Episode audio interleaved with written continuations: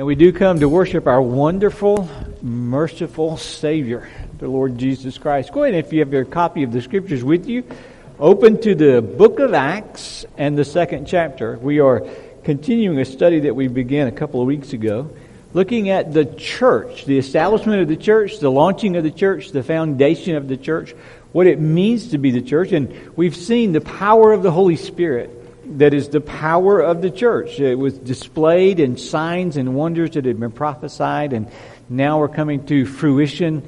And then we have the, the sign of different languages, people being able to hear in their own languages, the disciples able to speak in languages they had not learned and not studied. Again, a, a, a supernatural outpouring of the power of the Holy Spirit, demonstrating that this is God's activity, giving credibility and veracity. And then we have Peter standing up and preaching. And we started last week by looking at kind of point one of Peter's sermon. Now, Luke tells us down in verse 40 of Acts 2 that Peter continued to speak with many other words. And so, what Luke gives us is the synopsis, uh, the summary, the heart of the message that Peter is preaching. We saw last week that Peter pointed to Joel's prophecy and said, This part of the prophecy, the Holy Spirit will be poured about, out upon you, and it will be evidence with signs and wonders and, and visions and dreams and, and supernatural activity. That's happening now. And then he ties into the rest of Joel's prophecy. There is a day coming when there's going to be judgment against sin, and that day is coming. And so he ties in the Old Testament scripture and the prophetic utterance with this with this message that he's bringing, and now we get to really what is the heart of his message. And so we're focusing today on, on Peter's sermon, a sermon on a sermon, about our victorious Savior, the Lord Jesus Christ. Let's pray again. Father, I pray that you'll open our minds and our hearts to your truth, that you'll speak to us, that you'll meet us at our point of need. I pray, Father, that we'll understand what it means to be the church of God, to be the the body of Christ, to, to be your hands and your feet, to be the expression of your continued work in the world as your Holy Spirit fills us and indwells us, works in us, and works through us. Father, there are some today that need comfort. There are some today that need encouragement. There's some today that need correction, and there's certainly some, Father, that need conviction. And I pray that you will be here not only in presence, but in power that this Holy Spirit, who poured out such power on the day of Pentecost and through this sermon that Peter preached, that you will speak to our hearts today. That you will accomplish your purpose to us and in us and through us, and that we will never, as a church, forget what we're to be about. The, our message, our theme, our focus, the reason for our existence, the, the reason we're able to exist at all, because of the person of the Lord Jesus Christ and what he accomplished on the cross. Make it real in our hearts and in our lives. Make it real as an expression of who you are. And you just speak to us today. Our covenant is that we will listen. In your name I pray. Amen. So, Stephen asked you this morning to complete a survey. Doesn't that excite you and put you on the edge of your seat? This is not like one of those telephone calls that um, people want to ask you a few questions about Medicaid or anything like that. Let me explain what we're kind of doing here as a congregation God put us together. 1 Corinthians chapter 12, 18 says, But now has God set the members, every one of them, in the body as it pleased him. And God gives us different gifts and abilities. And once we're saved, we're joined to the family of God. And we're placed in a local body. And everybody, every, every congregation has a personality. They have strengths and they have abilities and they have these supernatural outpourings and uh, expressions of the grace of God. And so what we want to do is to get a clearer picture of who we are as the body of Christ you know that we can deceive ourselves. We can, uh, about what we think of ourselves or who we are. We don't see ourselves as others often see us. You'd agree with that statement, right? Um, and so that's true not only of us as individuals, it's true of us as a church. And so this will help give us a fuller picture, but not simply so that we can get better at doing some things or so that we can refine or as part of just a process. It's because we have a purpose and a mission, and that is to be the representatives of Christ, to point people to the Lord Jesus Christ. To let people know that He is our only hope, that He is the Savior. He is the way. He didn't come to teach us a way. He is the way to the Father. He is the truth. He is the life. No one comes to the Father but by Him. And so our purpose is always, as a church, to exalt the Lord Jesus Christ. to learn what the Scripture teaches of Him, to learn to know Him, and then to make Him known continually. And that's what we see taking place in Peter's sermon. Now, as we look at this section of this sermon, we're going to look at three things, and then there'll be three exhortations. The first is there is a hidden plan. The second is there is a defeated enemy. And the third is that there is a victorious Savior. A hidden plan, a defeated enemy, and a victorious plan. And so let's just go ahead and begin in Acts chapter 2 with verse 22 and read through our text for this morning, this message. Acts chapter 2, beginning in verse 22. Men of Israel, Peter is speaking at Pentecost. He's speaking to the Jews who had gathered for this celebration, Jews from all over the known world who had gathered and now were dwelling or were staying in Jerusalem. Men of Israel, hear these words Jesus of Nazareth. Now, Jesus of Nazareth, why of Nazareth? Because it's an identifier. You remember when Philip in John 1 went and got Nathanael, he said, The Messiah that we've heard about is this Jesus of Nazareth. And Nathanael said, Well, can anything good come out of Nazareth? Also, John tells us that on the head post, on the, the top of the cross, there was a sign that Pilate had put there that said, Jesus of Nazareth, King of the Jews. And so this is an identifier, but they knew who he was talking about Jesus of Nazareth, a man attested to you by God with mighty works and wonders and signs that God did through him in your midst. As you yourself know, this Jesus delivered up according to the definite plan and foreknowledge of God, you crucified and killed by the hands of lawless men. God raised him up, loosing the pangs of death because it was not possible for him to be held by it. And then he points back to David. David knew this Jesus, for David says concerning him, I saw the Lord always before me, for he is at my right hand that I may not be shaken. Quoting Psalm 16. Therefore my heart was glad and my tongue rejoiced. My flesh also will dwell in hope, for you will not abandon my soul to Hades or let your Holy One see corruption. You have made known to me the paths of life. You will make me full of gladness with your presence. Brothers, I say to you with the confidence about the patriarch, with confidence about the patriarch David, that he died and that he was buried, and his tomb is with us to this day, being therefore a prophet, David having been a prophet, and knowing that God had sworn with an oath to him that he would set one of his descendants on his throne. We call that the Davidic covenant. God told David, One of your descendants shall be the eternal king. He foresaw and spoke about the resurrection of Christ, that he was not abandoned to Hades, nor did his flesh see corruption. This Jesus God raised up, and of that we are all witnesses, being therefore exalted at the right hand of the Father, and having received from the Father the promise of the Holy Spirit, he has poured out this that you yourself are seeing and hearing.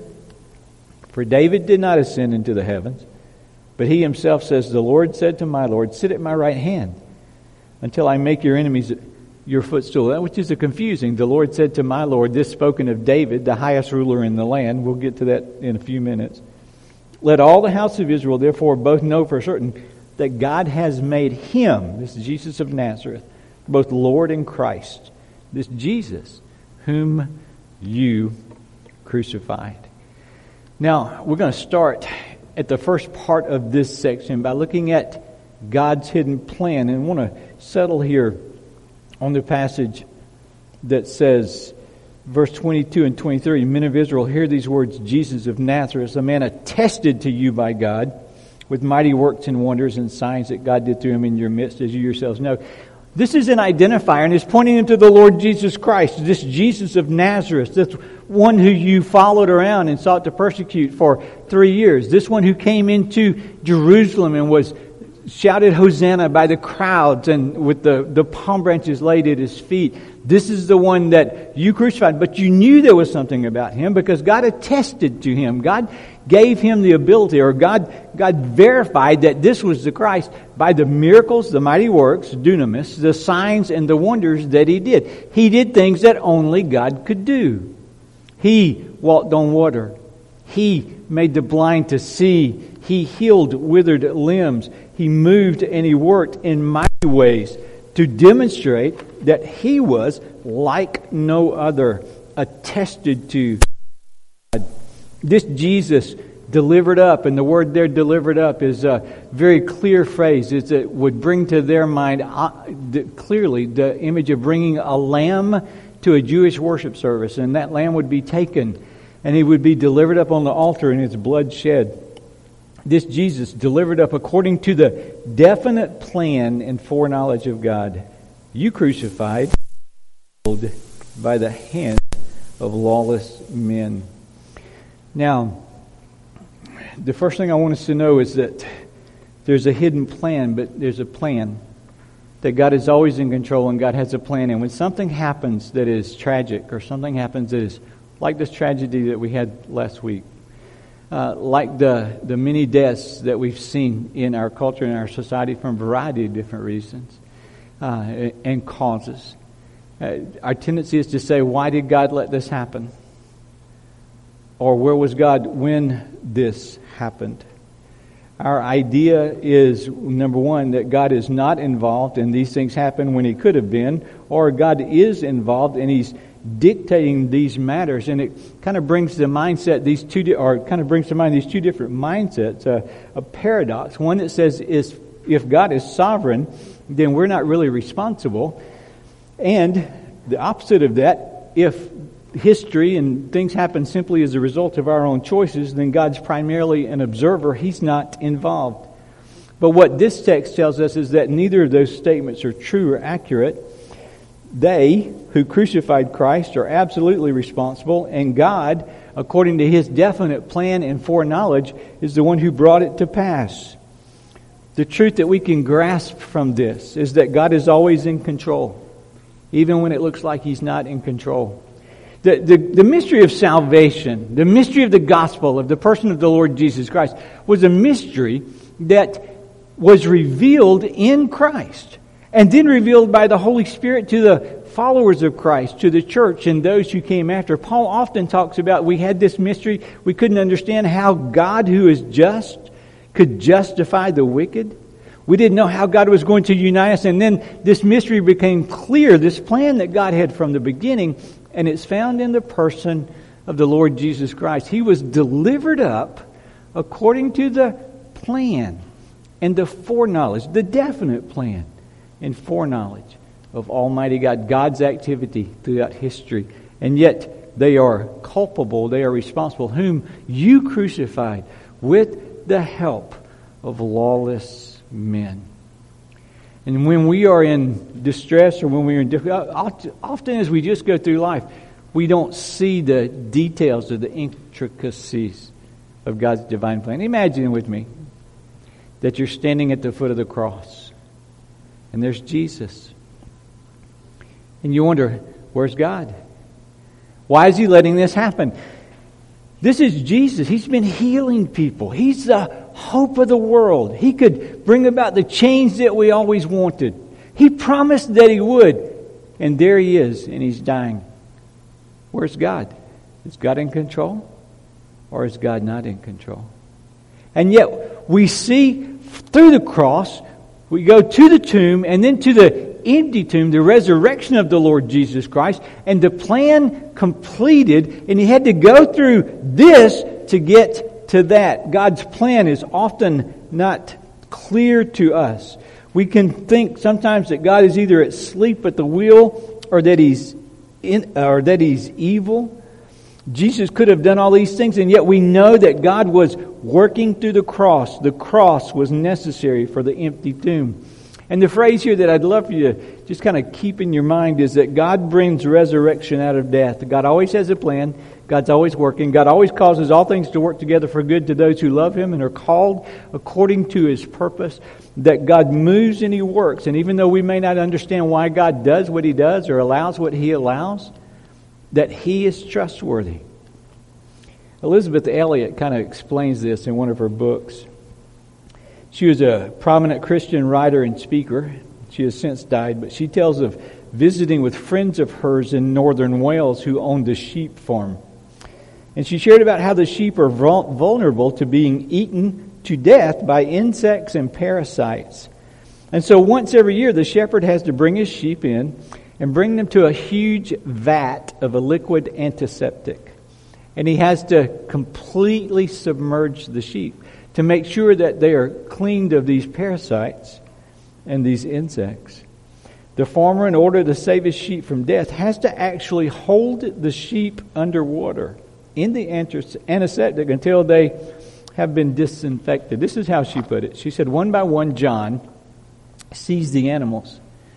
They would struggle to climb out the side, and Mac, the sheepdog, would snarl and snap at their faces to force them back under. When they tried to climb up the ramp in a panicky way at the far end, John and the farmer would catch them, spin them around, and force them under again, holding them, eyes, ears, and nose submerged for a few seconds.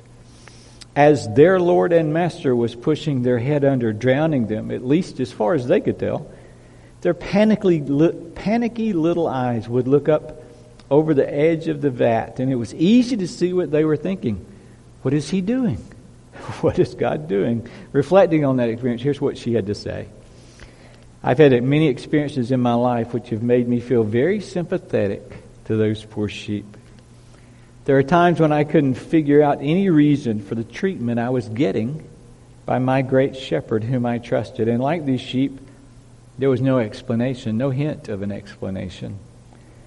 There will be no intellectual satisfaction on this side of heaven to the question why, but although I have not found intellectual satisfaction, I have found peace. I have found grace. The answer that I say to you is not an explanation, but it's a person Jesus Christ, my Lord and my God. It is He who was the Word before the foundation of the world, suffering as a lamb slain.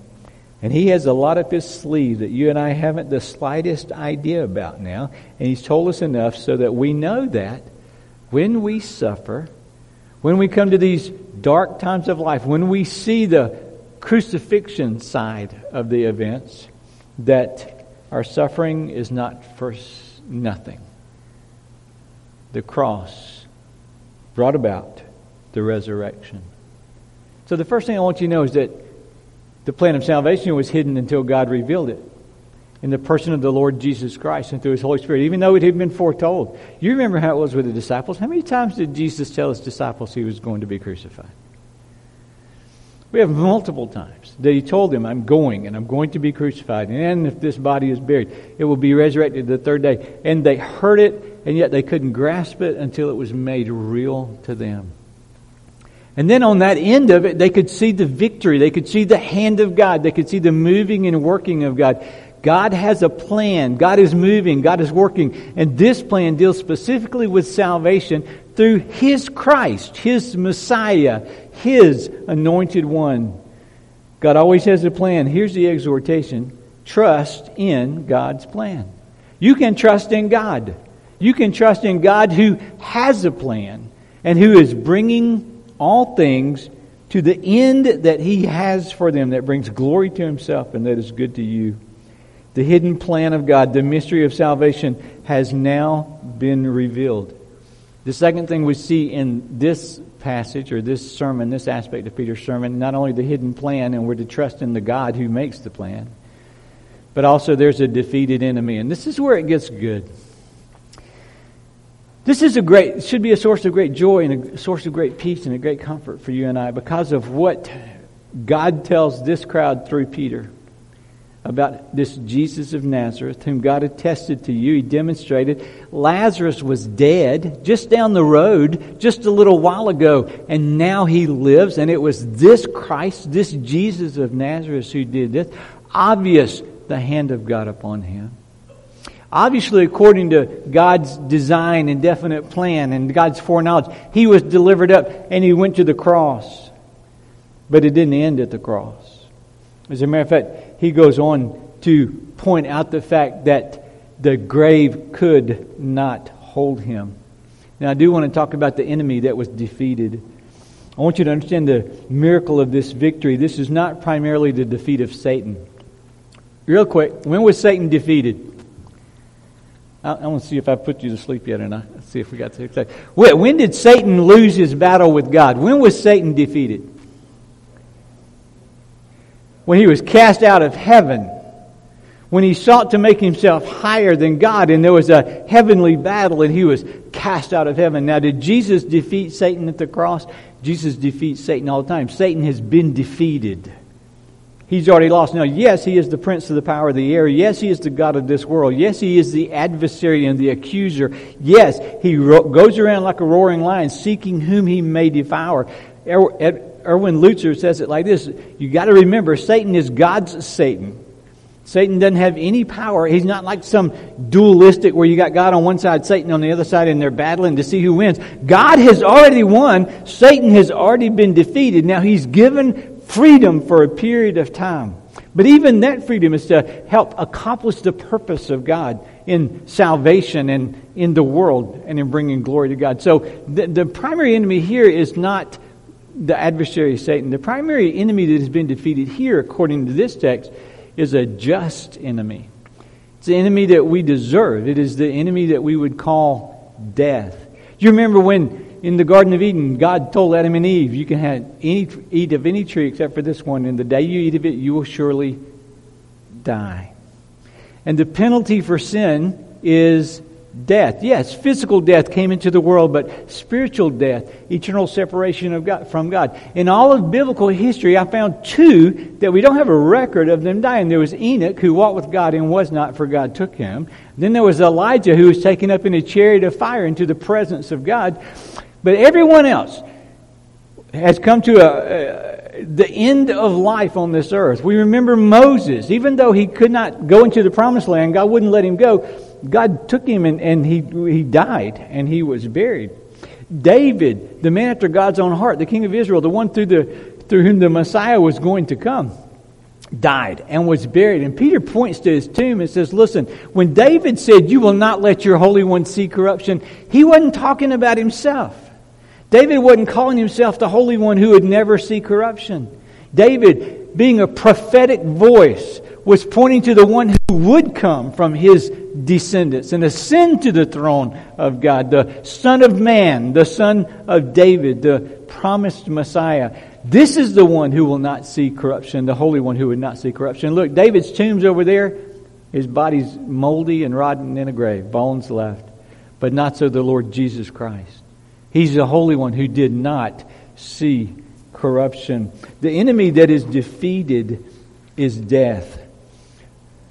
Verse 24 God raised him up, loosing the pangs of death because it was not possible for him to be held by it. A simple phrase there. Uh, it, death could not hold him in his grip, is another way to say that. Death had no power over him. He broke the bars of death. Death could not hold him. Well, how did that happen? How did he do that? Well, two ways. First of all, the, the Bible tells us clearly two ways. One is uh, objectively. Death had no authority over Christ. Why? Because the sentence was paid. Imagine that you have been convicted of a crime and found guilty, and you are guilty. And your sentence is to serve three years.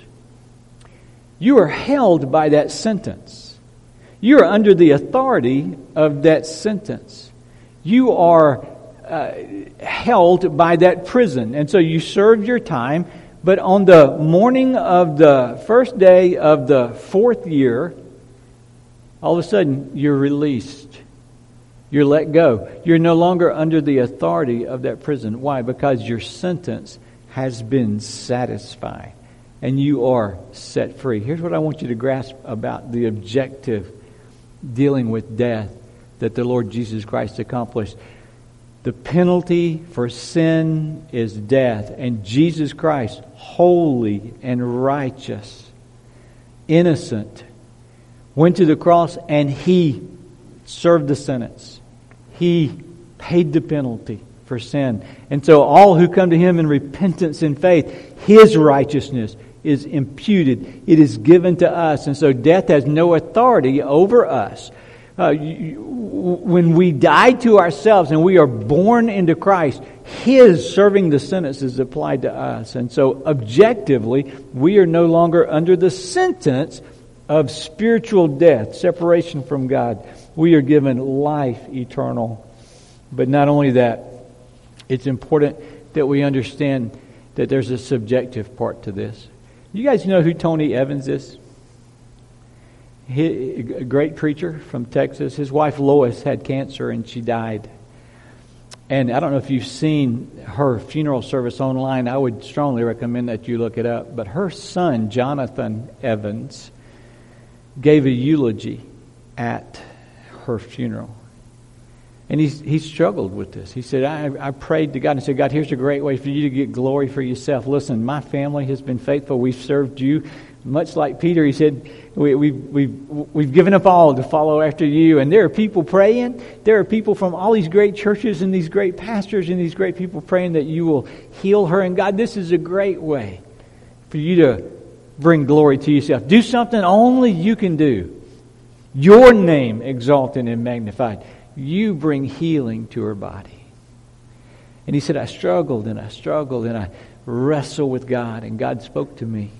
And he said, Your problem, buddy, is that you don't understand the type of victory I have, I have won. You don't understand what is taking place here.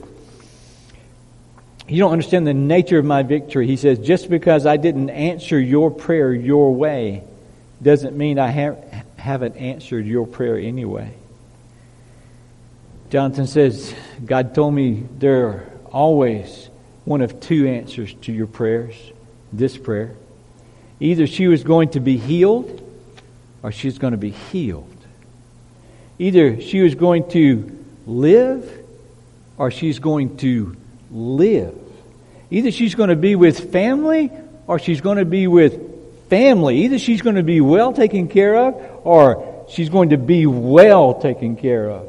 Victory belongs to me, Jesus says, because of what I've already done. I want you to understand that objectively, for the believer, death has no authority over us. Jesus conquered death the Apostle Paul in 1 Corinthians chapter 15, where he's writing about the resurrection, the importance of the resurrection, their gross misunderstanding and misapplication of the resurrection. Talks about how we're going to get a new body, how that, that which is corruptible will be incorruptible, and that which is mortal shall put on immortality. And at the close of that passage, he says, Now, O death, where is your victory? O grave, where is your sting? He's taunting death because the power of death is sin.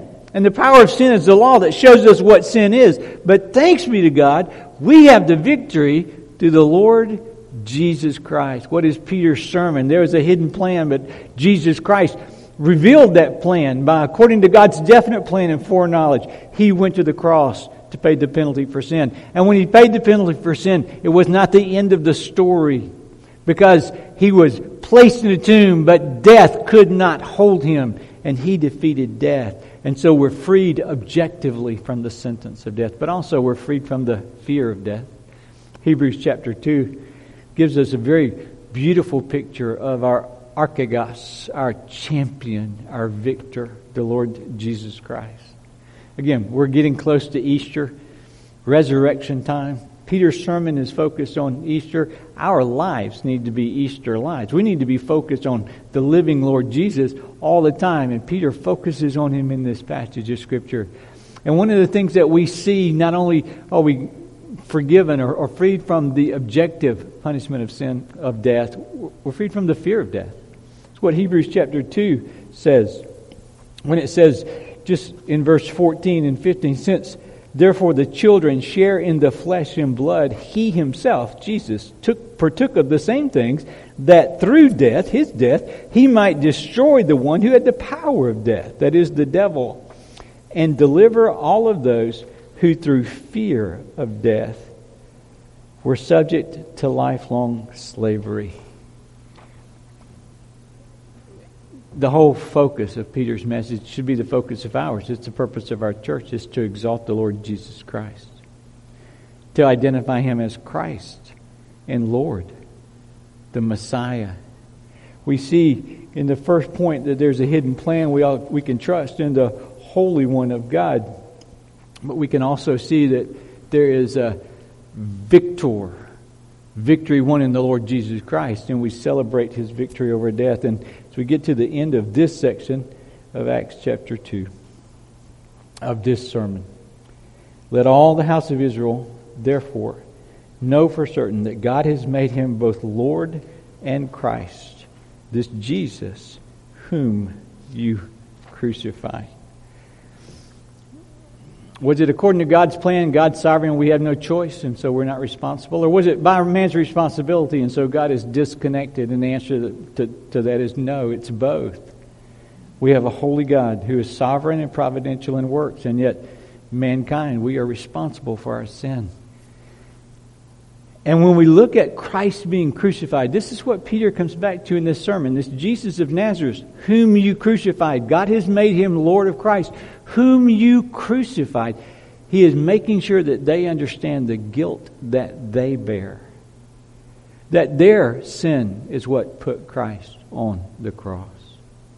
And you and I need to make sure that people understand that. That we need to celebrate our victorious Savior. That we point people to the victory that Christ has won and help people know that there is only victory found in the Lord Jesus Christ. The question is always here's Jesus, here are his claims. What will you do with him? It was your debt he paid, it was your enemy he defeated, it is your life he requires. Will you embrace and continue to embrace that which Christ died for, sin, or will you bow to him as Lord and Christ? Here's the good news Jesus reigns. He is the King of kings, and he is the Lord of lords.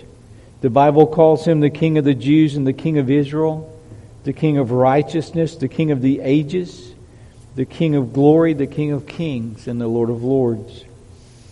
He was foretold. It was told that he was the heel that would bruise the serpent's head, the star of David, the sacrificial lamb. He is the wonderful counselor, the mighty God, the everlasting Father, the Prince of Peace. The government, God's eternal kingdom, shall be on his shoulders, and of his kingdom there shall be no end. He was delivered up as foretold, as a lamb led to, led to the slaughter. Slaughter. He was sinless, completely righteousness, and yet was despised and rejected of men.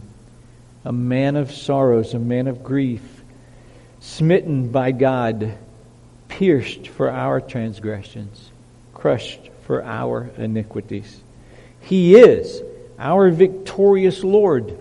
He is the one who has brought us peace with the Father. He is the one who has washed us whiter than snow. He is our deliverer and our life giver. He is our advocate, our righteousness. He is our life. The person of the Lord Jesus Christ is the message that we preach.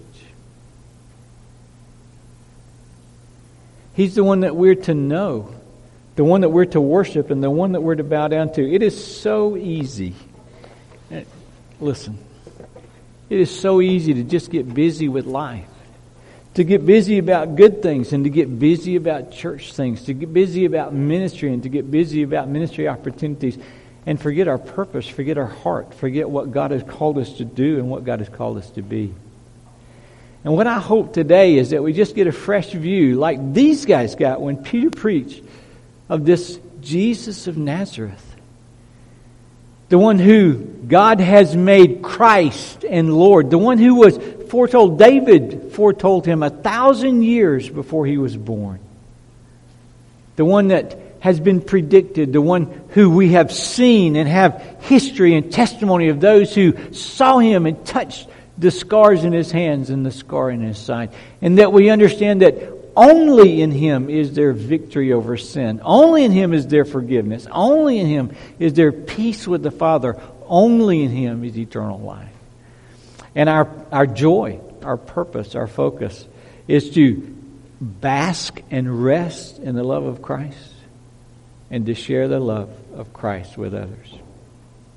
So Jesus is our song. He's our theme. He's our passage. He's our passion. If nothing else, we ought, to be obsessed in learning everything that we can that He has revealed to us in His Word about Him, and then we ought to be studiously and faithfully sharing Him, sharing Him with others. We're going to do a survey of our congregation, yes, but we're also going to do a survey of our community. The week after Easter, we're going to go out Saturday and we're going to walk up and down the streets and we're going to pray for the people who live in those houses. And if they're walking down the street and, and they'll let us, we'll stop and talk to them. And there are a few houses, we'll go knock on the doors and introduce ourselves. So that we can, as a congregation, when we turn our focus more fully and more practically and more, more consistently to that community, we have a hearing so that we can talk to them not about how good our church is and not how uh, we have a, a, a, a problem solver for all your temporal problems, but so that we can share with them the person of the Lord Jesus Christ displayed in our lives and as part of our testimony, as our hope, our way, our truth, and the life. Exciting days coming ahead as we remember the purpose that we have. This morning, we're just going to close by singing the song, How Deep the Father's Love for Us, how vast beyond all measure, that He should give His only Son to make a wretch His treasure. Now, if you're here and you're saved, sing this song.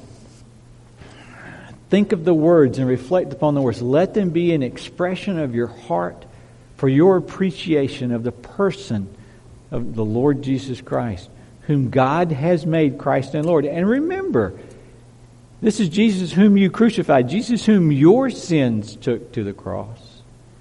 And yet, he loved you enough to go to the cross and to conquer the enemy that you might have victory. If you're here and this has not been your experience, we'd love to share with you how you can know him as Savior and Lord. Let's stand together and we'll sing this as our invitation.